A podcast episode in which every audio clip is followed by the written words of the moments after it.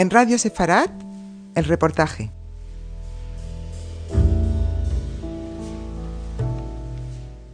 Hola oyentes de Radio Sefrad y bienvenidos a esta sección. Hoy tenemos muchísimos invitados juntos en el estudio porque son representantes del Instituto de Educación Secundaria Renacimiento de Madrid y les damos la bienvenida. Muchas gracias. Bueno, entre ellas están dos profesoras, Marisa y Asunción, eh, que vienen desarrollando desde hace un tiempo actividades relacionadas con la pedagogía del holocausto a, través de distintos campos y distintos enfoques, ¿no, Marisa? Sí, nosotros llevamos trabajando en el instituto aproximadamente desde el curso escolar 2010-2011 y nos hemos constituido, por un lado, como seminario permanente de formación del profesorado dentro de la formación que da la Comunidad de Madrid y ese seminario lo confirmamos distintos profesores de distintos departamentos. Hay profesores como Asun, que es del Departamento de Filosofía, hay profesoras como Alicia, que son del Departamento de Sanidad, hay profesoras del Departamento de Orientación, como soy yo, o Almudena, hay personas que son de Departamento de Tecnología, como este año es Inés, del Departamento de Lengua, etc. Y entonces lo que hacemos es un trabajo de formación, por un lado, que estamos recibiendo algunas clases, y por otro lado, lo que intentamos es esta profundización sobre la SOA a nuestras aulas. Asunción, el tema de la Shoah eh, se puede abarcar desde muchos ángulos distintos, porque tú, bueno, siendo profesora de filosofía, evidentemente eh, vas a ver una conexión inmediata entre el cuestionamiento, el límite, digamos, de, del hombre, de la maldad, de, de la bondad, etcétera, pero eh, uno de pronto en este tipo de actividades que organizáis, veis, se ve que, que, la Shoah se puede abordar desde muchos ángulos distintos, ¿no? Sí, bueno, nosotros, por ejemplo, en ética consideramos que el eje fundamental en torno al cual tiene que girar la asignatura es derechos humanos. Y evidentemente el caso de la SOA es el caso de, de un hecho fragante de, de, transgresión de esos derechos, ¿no? Entonces nos parece que siempre hay que poner ejemplos para que sepan qué es lo que pasa cuando esos valores no se desarrollan, los de tolerancia y los de convivencia. ¿no? Entonces, bueno, pues eh, mm, por supuesto desde un punto de vista filosófico lo trabajamos en ética y lo trabajamos también en ciudadanía en primero de bachillerato, filosofía y ciudadanía y en ciudadanía propiamente dicha. Pero mm, nosotros tenemos la costumbre de abordarlo desde todas las asignaturas, como estamos diciendo, e intentar hacer cosas de, de todas ellas. Y, por ejemplo, a mí este año me ha tocado dar diversificación, donde tengo que dar historia, literatura y tal, y entonces lo estoy trabajando desde la poesía porque además así aprovecho una trayectoria larga que yo llevo desde hace 15 años o 20 trabajando la poesía con los alumnos y trabajando, yo soy, además de profesora de filosofía, soy actriz y llevo muchos años haciendo montajes de teatro y de, y de poesía fundamentalmente. Entonces hemos abordado este año, eh, inspirados en, en, las directrices de Yad Vashem, el tema de la poesía, pero para estudiar el antes, el durante y el después de la SOA. ¿no? Entonces estamos haciendo un trabajo de recopilación de textos, de estudio de textos y de interpretación de textos. Y queríamos hacer un recital final a final de curso con todo este material. Bueno, y para este recital y para estas poesías, pues han venido al estudio dos chicas, y ahora, ¿tú cómo te llamas? Disculpa. Geraldine. Geraldine. Eh, ¿Tú nos vas a leer algún texto de, de, estas poesías? Sí, yo voy a leer La resistencia de Jaime Guri. Resistió quien se dedicó al contrabando de panes. Resistió quien educó en secreto. Resistió quien escribió y distribuyó una, una revista subterránea que alertó. Resistió quien escondió una Torá. Resistió quien falsificó documentacionaria que otorgó vida. Resistió quien ayudó a los perseguidos a escapar de país en país. Resistió quien escribió lo acontecido y lo enterró en la arena. Resistió quien ayudó a quien lo necesitaba más que a sí mismo. Resistió quien dijo aquello que lo acercó a su muerte. Resistió quien se levantó frente a sus asesinos con las manos peladas. Resistió quien conectó entre los surrectos y pasó órdenes y armas. Resistió quien sobrevivió, quien luchó armado en las calles, en las montañas y en los bosques, quien se levantó en los campos de exterminio, Resistió quien se sublevó en los guetos, entre muros destruidos, en la sublevación más desesperada que supiera el hombre en su vida. Bueno, este poema de Jaime Guri es un, un buen ejemplo de, de, un tema que también es, eh, diría, transversal a la propia Shoah, porque muchas veces eh, está el mito, o estaba el mito, porque afortunadamente se está quitando, que, que fueron conducidos como corderos al matadero. Y, y, este poema habla de la resistencia, y no solamente de la resistencia de los partisanos, de aquellos Exacto. que lograron escapar y en los bosques consiguieron un arma, sino todas las resistencias. ¿no? Exacto, a mí me ha parecido que el valor que tenía, porque bueno, yo, yo fundamentalmente trabajo en valores, es que también se resiste ayudando a alguien a, a poder mm, saltar un charco directamente, a, a, comer ese día, a conseguir unos documentos, ¿no? O sea que siempre pensamos en cosas muy heroicas, pero hubo héroes más silenciosos y más humildes de la vida cotidiana y para mí hay una de las frases que dice que me encanta que es resistió quien sobrevivió. O sea, qué fastidio, ¿no? Que, que los nazis fracasaran en su mm, demencial propósito, ¿no? Bueno, Marisa, tú, eh, aparte de, de, este tema que hemos hablado de la poesía, pues eh, puedes contarnos de otras muchas actividades que habéis desarrollado en, en el instituto en, en, torno a la Shoah, ¿no? Sí, eh, vamos a ver, yo soy la orientadora del instituto, única orientadora para, mí, para un instituto tan grande y además es un instituto que es de especial dificultad y esto mm, quiero incidir en ello porque supone que por un lado tenemos alumnos con unos niveles de competencia curricular bastante bajos y además un alumnado inmigrante y una convivencia bastante dura. En total, este año creo que somos 1.666 alumnos. ¿En qué barrio está? El... En Carabanchel. Uh -huh. Y algunos de nuestros alumnos vienen de Pan Bendito. Eh, entonces, el hecho de poder hacer actividades generales para todo el centro supone una gran movilidad por parte tanto de los alumnos como de los profesores. Entonces, hemos ido logrando algunas actividades, como por ejemplo a nivel de exposiciones. Hemos tenido, por un lado, exposiciones sobre Janusz Korczak, eh, que bueno, para mí es, digamos, un gran referente en torno a mi persona, ¿no? Y le, le hicimos esta exposición con textos en polaco y en castellano, porque la riqueza de un instituto que tiene diferentes culturas es que tenemos alumnos que hablan polaco. Mm, Entonces, claro, bueno. podemos jugar no solamente a hablar castellano, sino también a hablar las lenguas de, de, los alumnos que tenemos en el centro. También hemos tenido sobre Raúl Barenberg, eh, que nos la cedió la Embajada de Hungría, eh, alguna de la SOA, cedida por el Centro de Cabirol. Eh, normalmente, eh, lo, tanto los alumnos como los profesores, sí que acudimos a las actividades de Casa Sefarat. Me parece que hemos ido desde Rosa Saná, ¿verdad? Que tenemos una foto nosotras sí.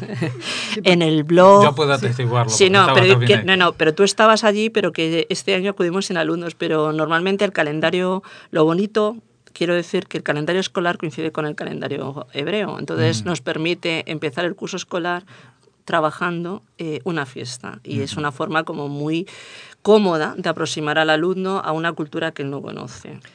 Sí, sí, quería decir que me parecía interesante subrayar que estas chicas que han venido con nosotros, porque este año están ayudándonos con la poesía, ella está en segundo de bachillerato, un año absolutamente agobiado y aún así saca tiempo para ayudarnos en ello, y ella está en primero, pero ella el año pasado tuvo ética conmigo y estuvo trabajando el tema del holocausto específicamente, y ella hace dos años estuvo con Marisa y conoció a... A Hazka. A Hazka y... A Hazka Raban, eh, cuando, vamos, le, hemos llevado alumnos a conocer supervivientes, todo, intentamos, siempre que viene un superviviente, que vayan a conocerla de manera directa. Y este año, bueno, cuando falleció hicimos un pequeño homenaje dentro del instituto porque el hecho de que profesores y alumnos hayamos podido conocer a un superviviente nos alegra. Pero... Yo, yo tuve el placer de conocerla en la en residencia de estudiantes, sí. donde también la conocí de ella, y, y, también estuve en Yad Vashem con ella, o sea que realmente estamos haciendo siempre cosas, o sea, quiero decir que también les puedes preguntar sobre valores, sobre, sobre cosas que ellos consideran, porque ellos han trabajado uh -huh. este tema, porque consideramos un, un eje fundamental. Bueno, vamos a darle la palabra a la que todavía no ha hablado. ¿Cuál es tu nombre? Madeleine. Madeleine. Eh, Tú primero nos vas a leer un poema y luego seguimos hablando. ¿sí? Eh, antes de que lo lea, es, es un fragmento de, del Cantar de los Cantares porque yo considero importante lo del antes, el durante y el después y es, y es una forma de trabajar quién es el pueblo judío, ¿no? Y como me parece que es tan hermoso esa relación con Dios que, que manifiesta este poema, pues... La voz de mi amado. He aquí él viene, saltando sobre los montes, brincando sobre los collados mi amado semejante al corzo o al cervatito. Helo aquí. Está tras nuestra pared, mirando por las ventanas, atisbando por las celosías. Mi amado habló y me dijo, levántate, oh amiga mía, hermosa mía, y ven. ¿Cómo ves tú, Madeleine, cuando te enfrentas eh, a un, un tema de que le sucede a una gente que tú no has conocido, eh, de un sitio lejano, eh, de una época que, bueno, no está muy lejana, pero tampoco es de hace poco, ¿no? ¿Cómo, cómo te acercas? ¿Te impresiona? ¿Te parece que es como una película vieja? ¿Cómo? Bueno, pues yo creo que es algo que se puede apreciar ahora, hoy en día, vamos, está sucediendo lo mismo con muchos otros pueblos que no tienen nada que ver ningunos con otros, pero que sufren la misma discriminación que sufrieron los judíos en ese entonces. Y en estos casos se puede ver la ambivalencia de la gente, el, el odio por, un parte, por una parte y el amor por el otro, es esas ganas de ayudar y esas ganas de hacer daño, es todo junto, es algo que nos hace, por, por lo menos a mi persona, nos hace sentirnos conmovidos. A mí me conmueve todo ese amor que se ve en esas en esas ocasiones de, de sufrimiento. Es, no sé, a mí me conmueve mucho. Marisa, vamos a seguir hablando de las actividades porque te hemos un poquito interrumpido y entonces... Eh... Bueno, tenemos, como tenemos muchos alumnos gitanos, eh, claro, llega abril y bueno, aparte, mm, la parte importante, digamos, también que trabajamos en el instituto es el 8 de abril, que es el día que se conmemora el Día del Pueblo Gitano, que también fue un pueblo perseguido por los nazis y se trabaja eh, a lo largo de una exposición, en una colaboración que tenemos con el secretario general gitano. Solemos traer una exposición en la cual se habla de, pues, de lo que es la cultura, de lo que supuso el exterminio y tal. Además se trabaja el tema de su bandera, el Yelem Yelem como himno, que además cuando eh, acudimos a los actos estamos invitados siempre a, ahora mismo nos invitan tanto a los actos de oficiales, el del Senado eh, como el acto de la Asamblea de Madrid. Lo que pasa es que, claro, dividimos los grupos, no asistimos todos los profesores ni todos los alumnos. Va, los 1.600 no, no entramos, es una manía, mm, ya para otro año ya lo harán más grande, pero vamos, que, que van pequeños grupos. Este año, por ejemplo, yo no he ido a la Asamblea y sí que he ido al Senado, eh, pero que lo que quiero decir es que cuando se canta el Yelem Yelem, eh, nuestros alumnos entienden perfectamente por qué se canta el Yelem Yelem, porque estamos eh, ahora mismo se aproxima abril y vamos a trabajar eh, por qué se hace ese himno, lo que significó para el pueblo gitano, el significado de la bandera, etcétera. Eh, no, hay que, no hay que irlo separando, de, digamos, del día a día. Es algo que se está trabajando en el centro. ¿no? Conferencias, vienen distintas personas. Hemos contado mm, siempre, a ver, tenemos un gran problema que se llama que todo el mundo viene gratis. ¿Vale? O sea, son, nosotros somos las grandes, iba a decir, las grandes supervivientes del holocausto del dinero, porque como no nos dan dinero para nada, pues tenemos que contar con la bueno pues con el con la ayuda de la los, de los y la buena voluntad de los amigos no Sí, llamamos a todos los y, amigos. y efectivamente bueno pues este año hemos contado con muchos eh, pero bueno quiero decir que ha venido viene normalmente para hablar del holocausto gitano viene Miguel Palacios que es pastor y que además también ha estado formado en Yad Vashem y que tiene una implicación sobre este tema. Eh, hemos contado también con Abraham Hindman el año pasado para hablar sobre Raúl Barenberg, hemos contado con Esteban Ibarra normalmente pues para trabajar el tema de, la tolerancia y sobre todo bueno, para montar los talleres de radio por la tolerancia. Entonces, va, digamos que vamos abriendo como distintos, distintos caminos. Lo que también tenemos es una fuerte colaboración con el Centro Izgavirol, porque por un lado tenemos para el seminario de profesores contamos siempre con Cecilia Levitt como ponente, aunque iba a decir, nos pasa tres cuartas de lo mismo, viene más veces de las que, que cobra, pero bueno, ahí está. Este año hemos abordado de manera directa el antisemitismo. Entonces, bueno, esa colaboración luego revierte cuando se acerca la fecha en abril que se conmemora por el calendario hebreo el holocausto. También estamos invitados y hacemos una actividad eh, coordinada, tanto los alumnos del Instituto y Renacimiento con, los, con el Centro de Izgaviron nos invitan. Pero igual, otro pequeño grupo. O sea, tenemos, lo que tenemos es como pequeñas pinceladas y cada alumno va recibiendo como distintas dosis, ¿no? Sí, Marisa, ahora, ahora te doy paso otra vez porque sí, tenías no. ganas de participar, pero somos muchos no, en el estudio no, no, tenemos no, por Dios, sí, sí, ya ha dicho Marisa mucho lo que quería. No, es que yo, como estábamos hablando de los poemas, estaba mmm, pensando que si queréis yo también puedo leer uno, porque a mí me parece que eso, que mmm, el tema del holocausto es un tema que no podemos olvidar porque no podemos consentir que se repita. Y esto para mí es el, mensaje más importante que ellos reciben. ¿no? Y creo que no podemos ser indiferentes al dolor mm, bestial que sufrió esa gente. ¿no? Entonces, sí me gustaría, como ya estábamos con la poesía, rematar con otra. Es de Primo Levi y es Si esto es un hombre. Los que vivís seguros en vuestras casas caldeadas, los que encontráis al volver por la tarde la comida caliente y los rostros amigos, considerar si esto es un hombre. Quien trabaja en el fango, quien no conoce la paz, quien lucha por la mitad de un panecillo, quien muere por un sí o por un no. Considerar si esto es una mujer, quien no tiene cabellos ni nombre ni fuerzas para recordarlo vacía la mirada y frío el regazo como una rana invernal. Pensar que esto ha sucedido. Os encomiendo estas palabras, grabarlas en vuestros corazones, al estar en casa, al ir por la calle, al acostaros, al levantaros. Repetidselas a vuestros hijos o que vuestra casa se derrumbe, la enfermedad os imposibilite, vuestros descendientes os vuelvan el rostro. Bueno, bueno, Geraldine, con una profesora que recita así es difícil, ¿no? Hacerle competencia.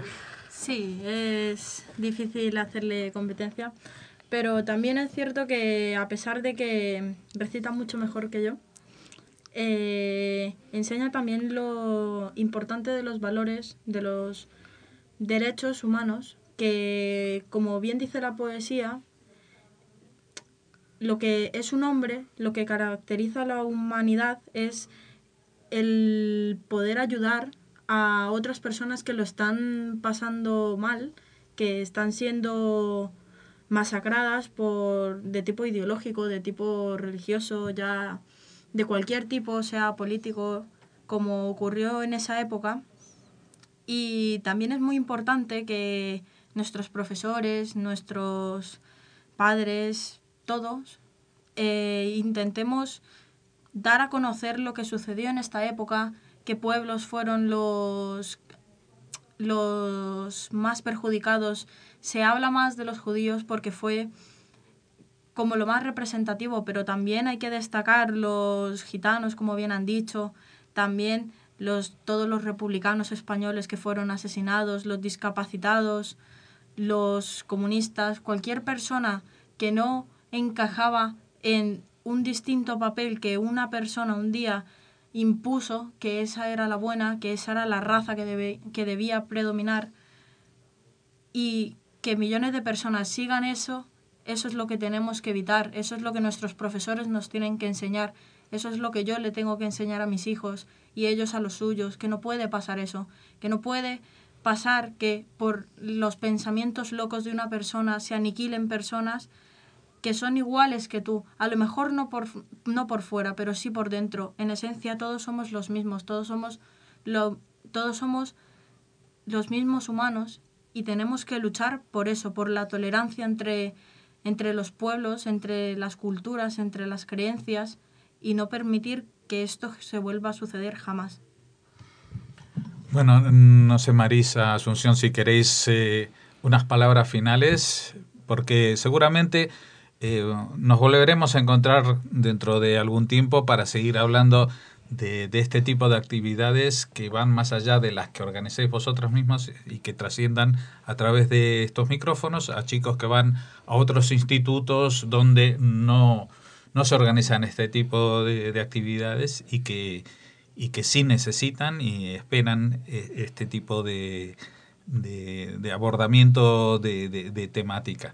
¿Queréis decir alguna cosa más? Hombre, yo, los nuevos proyectos, yo mis nuevos sueños. O sea, yo ahora mismo, mi gran sueño, después de, de, haber estado en los campos, es poder volver a un campo como Auschwitz, pero no sola, sino con alumnos. Con alumnos y me gustaría hacer la marcha por la vida. Eh, tenemos ahora mismo la posibilidad, tenemos contacto ya con un colegio en Polonia, ¿verdad? Que Madeleine, cuando estuve yo dando clase de ética, ya empezamos a cartearnos con los alumnos de allí y Bartosz Pie, que es el profesor de Varsovia, va a venir ahora en mayo. Con lo cual, mi sueño ahora mismo es que al año que viene logremos un acuerdo. Mm, Oye, para mayo tráete al profesor y algún alumno polaco que nos eh, no, no, no, no, no, bien, no. habla español. Barto, que es profesor de español, hablamos muy bien en castellano. Ah, pues que venga con vosotras como invitado por la próxima vez. Me parecería fantástico porque ver también en donde, donde sucedió la masacre, cómo se ve eso hoy en día porque de allí se impuso el silencio durante también muchos años. Sí, están, están, empezando a investigar realmente ahora y eso para mí, por ejemplo, es, es necesario e importantísimo. Y aquí en España, que no estuvo implicada directamente, pues también como si nada hubiera pasado, ¿no? Sí, a mí me, me parece, mm, por ejemplo, hemos estado trabajando muchísimo en el antisemitismo y tal este año y a mí me parece que efectivamente hay un antisemitismo, además un antisemitismo que a veces es muy inconsciente, muy soterrado, pero lo que más me ofende tal vez es el silencio que hay sobre el tema judío y, el desconocimiento profundo de la sociedad, de, sus costumbres y de sus gentes. Y bueno, pues mi sueño es que cada día los pueblos nos conozcamos más, que es la forma de que no sea posible convertirle en el enemigo al otro o en un ser miserable capaz de ser atacado. ¿no? Pues como dijimos, volveremos a encontrarnos, seguiremos trabajando también desde aquí de otra manera distinta a como las hacéis en el instituto para que, para que estos proyectos, estos sueños y estas eh, ideas pues puedan ir prosperando y encontrando salida. Muchas gracias por haber estado aquí a las cuatro. ¿eh? A vosotros, muchísimas gracias.